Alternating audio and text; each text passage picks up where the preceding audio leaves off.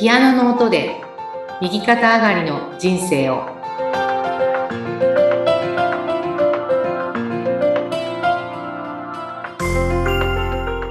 皆様こんにちは。東ひかりです。こんにちは、インタビュアーの山口智子です。ひかりさんにはこれまで、ターミナルケア、終末期のケアでヘルパーとしてお仕事をしている時のお話、これまで3人の患者さんとのエピソードを伺いました。今日ですね、最後ですね、どういった方の最後をご一緒されたんでしょうか？でこの方は80代の男性で、うんまあ、お一人暮らしでいらっしゃって、あの、まあ、結構私、長くこの方とは、半年ぐらいかな、うん1年ぐらいだったかもしれません。あの、関わらせていただいて、うん。初めはね、あの、まあ、うちのヘルパーの一人が、こう、お食事をね、ちょっと作りに行ったりっていうことで、あの、関わっていたんですけども、あの、心臓がね、悪くて、うん。階段で登らなきゃいけないようなところにお住まいだったんですけど、お引っ越しなさったんですよねうん。まあもう階段上がれないっていうことで。うん。でその後は私がこう行って、まあお昼ご飯なりうん。作ったり、あの、一緒にお買い物させていただいたりっていうことで、ケアに入っていたんですけれども、あの、まあ比較的お元気そうに私は感じていたのでうん、そんなにこうすぐ亡くなってしまわれるっていうふうには思ってなかったんですよね。ところが、まあ、あの、結構急変っていうか、うん。してしまって。で、まあ、この方ともね、ほんとたくさんのことを思い出すんですけども、うん、一つすごくね、私がこう、学んだっていうかね、こう、すごいことだなと感じたのが、その、まあ、自分はもうあんまり長いような気がしないとはい。おっしゃっていて。ええ、で、もともと大久保あたりに、その階段登ってね、うんあの、お住まいがあった時代が、そこがまあ長かったんですね。うん。でそこからこう世田谷の方に引っ越されたんですけど、はいあの、もうちょっと最後のお願いがあるっていうようなことをおっしゃってうん、あの、まあ、大久保がね、自分は長く住んでいたから、うん。その住んでいた時にすごくお世話になったお蕎麦屋さんとうん花屋さんがあると。うん。うん。で、介護タクシーを使って、その花屋さんでね、お花を買って、うん。お世話になったお蕎麦屋さんに届けたい。へえ。それをね、やりたいっていうふうにおっしゃって、はい。まあもちろんね、私はじゃあどこあの、ご一緒させていただきますよっていうことで、うん。介護タクシーをね、来てもらって、で、まあ、ね、お家から出る時から、もう車椅子に乗って、乗っていただいて、で、あの、ご住所聞いてですね、一緒に花屋さんに行って、うん。お花を買って、うん。で、お蕎麦屋さんにお届けするっていうね、うん。ご挨拶に行かれたんですけども、私本当にその時にですね、こう人って、まあそのね、お体悪い状態になっちゃって、うん。でそんなにたくさんのことができるわけじゃなかったんですけども、やっぱりこう人ってこう生きてる限り、ね、誰かが喜んでくれたり、うん、誰かのね、こう、役に立ったりとか、まあ、人と関わるっていうはい。ことですよね。で、誰かが喜んでくれるとかですね。うん。まあ、そういうことが一番喜びなんだなっていうことを、すごくこう、本当丸一日とか半日ぐらいかかってね、うんやっ。ぱりこう、身支度して、はい。タクシーに乗って、うん。お花買って届けるだけってうん。思うかもしれないですね、こう言葉にするとね。だけど、ども、あの、この方にとっては、うん。これがもう本当すごくた大切なことであり、あの、やりたいっていうことだったんだなっていうことで、うん。ご一緒させていただいたときに本当にすごくこう考えること多いなっていうふうに感じたのと、で、この方はね、あの、お若い時に、まあ、結構あの、お話好きな方だったんで、いろんな話をね、お聞きしてたんですけども、あの、ちょうど東京オリンピックのあたりに、はい。20代だったりしたのかな、こう、働き盛りというかね、そういう時だったみたいで、うん。旗ですね、こう、旗を作るようなうん。会社にいらっしゃったらしく、うんすごく儲かったよ、とかっておっしゃっていて、で、そこでまあ、あの、お金を貯められたのか、ご自身でね、お蕎麦屋さんをなさって。すごくまあ、あの、繁盛したみたいなんですよね。うん。だから大きなお家も買われて、で、ご結婚してね、あの、娘さんもいらっしゃったみたいなんですけども、まあいろんなことがあったみたいで、まあ、結局その、すべてね、なくしてしまわれて、最後はまあお一人で、生活保護をいただ、も、ね、もらってこう生活するっていうような状態の時に私は出会っているんですけども、なんかこう、本当にこう、お金に翻弄されたようなこう人生だったんだなっていうようなことも感じた時になんかすごくやっぱ辛くなったりとか、はい。あとはなんかこう、結構その、なんていうのかな。いたずらっていうか、なんていうんだろうね、こう人をこうちょっと驚かすようなことが好きとか、そういうところはすごくある方で、はい。あの、本当にこう最後もそういう感じでしたね。あの、まあ、なちょっと、なんて言ったらいいのかな。まあ、策略っていうか、なんかこう、ちょっとこう策を練るようなことが好きな方で、ええこう言ったら人はこういうふうに反応するんじゃないかみたいなことを、うんこう、あの、いろいろとね、こう、普段からそういうことをよく言っておられるような方だったんですけども、うん。まあ、大きな大学病院にかかっておられて、うんまあ、そこに入院したいっておっしゃってたんですけど、なかなかその、訪問ドクターの、まあ、許可というか、あの、そういうふうにもう手続きとかしてもらえなくて、うんでも、あの、私にね、もう事前に相談があったんですね。救急車を呼んでほしいと。うん。救急車を呼べばね、まあ、そこに連れて行ってくれるし、うんで、あの、入院したいんだっていうようなことでね、はい。正当な手順を踏んだら、はい。で、くれないから、その訪問のドクターがですね。で、まあ、いろんなやりとりがあったんですけど、もちろんね。で、まあ、じゃあそうしましょうか。あのね、そこまで、まあ、やっぱりなんか自分がこうなんかおかしいっていうのがすごくあったみたいなんですよ。うん。で、訪問のドクターは、まだね、そんなあの入院とかいうことではないですよっておっしゃってたんですけども、あの、ご本人はもう、なんか危ない危ないっていうような感じがあったみたいで。で、まあ私も、じゃあそういうことであればってことでね、うん。救急車を呼んで、お乗せして一緒に行って、うん。で、入院させてほしいってことをね、うん。伝えて、結構夜遅くまで待ってたんですけども、はい。まあ、病床が、ベッドがないっていうことで、あの、なかなか本当にこう入院できなくて、で、あ、まあ、ついにまあ、私、時間切れっていうかね、はい。あの、本当に夜遅くなっちゃったので、あの、看護師さんと交代したんですね。うん。病院での付き添いっていうのをね。で、なかなか、あの、お部屋にも入れてもらえずっていうような状態で、まあ、すごくこう、ロビーで待ってるような状態だったので、ただ、あの、身寄りのない方なので、はい。もうまあ、家族の代わりですね。あの、夜本当に10時、11時、そんな時間になっちゃったんで。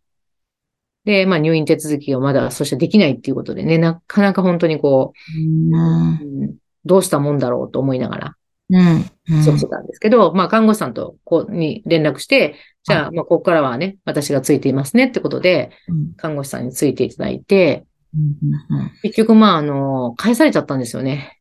ええ、そうなんですね。。はいい、そうだったですね。あの、まあ、タクシーかなんかでね、ご自宅に帰って、で、その夜中、2時か3時か、そんな時間にね、うん。看護師さんに見とってもらって亡くなっちゃったんです。うん。あ、そうだったんですか。そうなんですよ。なんかこう、ね、それも本当なんかまあ象徴的って言ったら、ね、なんかこう、ううん。ーん、やっぱりご本人はだからこう、分かってたんですよね。なんか、はすごい悪いっていうのがね。い。でもまあ、一番ね、こう信頼していて、まあ大好きだった看護師さんにね、まあ私じゃなくてね、そのね、大好きだった看護師さんに見とってもらえたっていうのは、うん。すごいある意味まあ強運っていうか、うん。まあ巡りですけどね。うん。うん。うん。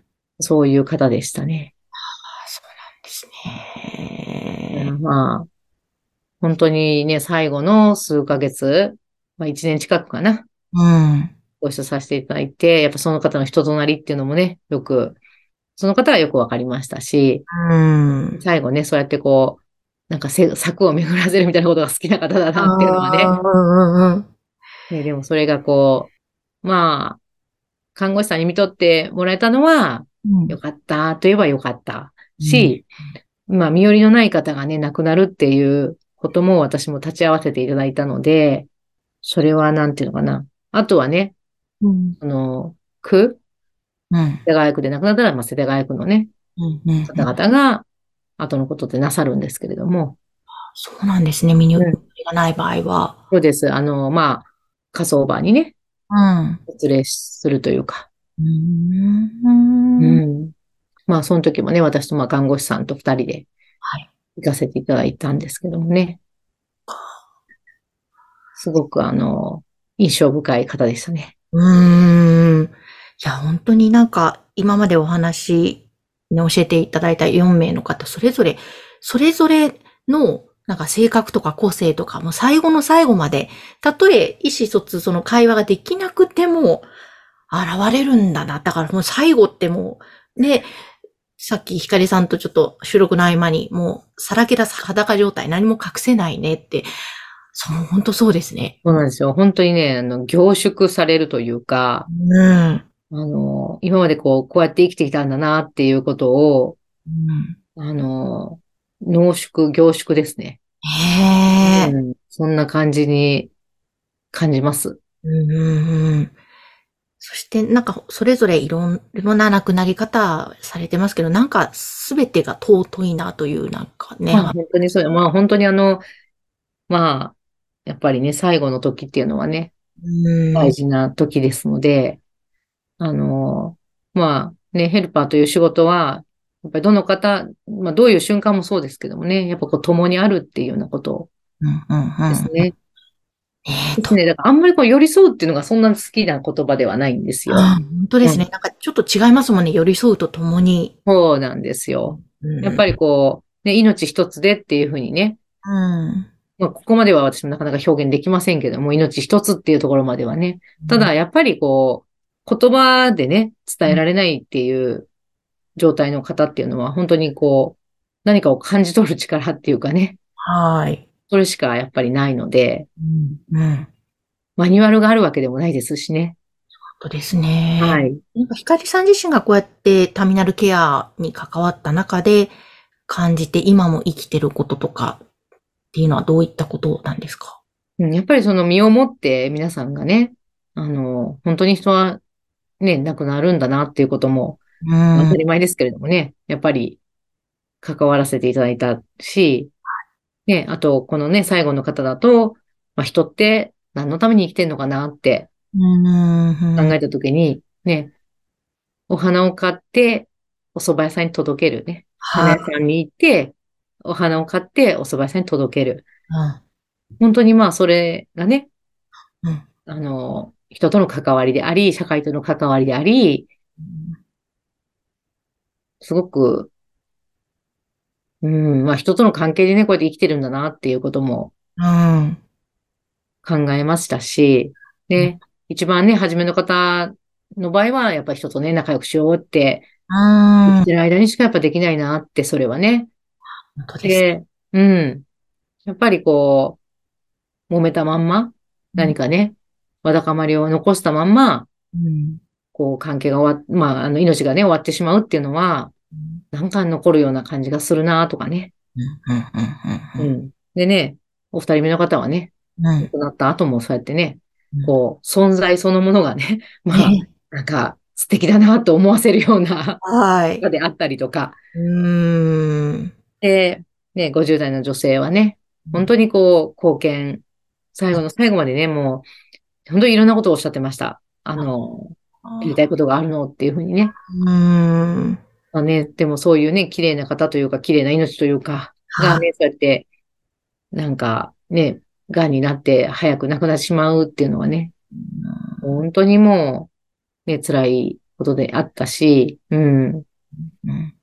ね、本当にこう、もちろんどのね、方にケアさせていただくっていう時も、ね、すべてが学ぶ場であり、ね、自分が成長する場であるんですけれども、やはりターミナルケアっていうのはね、あの、時間が短いですから、はい。亡くなるまでのね。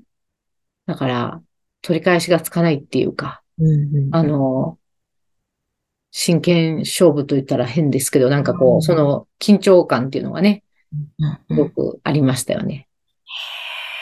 最後のね、あの、ど、どんぶり？あの、はい。親子丼。親子どんぶりをね、作るっていうような時もね、うん。いや、本当にまあ、すべてがね、こう、最後かもしれないっていうような、うん。うん。ああ、そして、なんかね、共に歩むっていう、はい。ね、共通してましたもんね。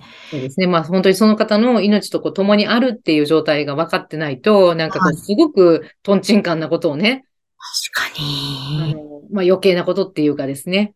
ね、本当寄り添うっていうとちょっとおせっかいになりがちなイメージがなんかあるんですけど、共に生きる、そう、共にね、あるっていう状態。あるって、ああるっていうとうん。ね、なんか、なんだ対等というかなんというか。そう、もう本当にこうね、一人の人間としてご一緒させていただくっていうね。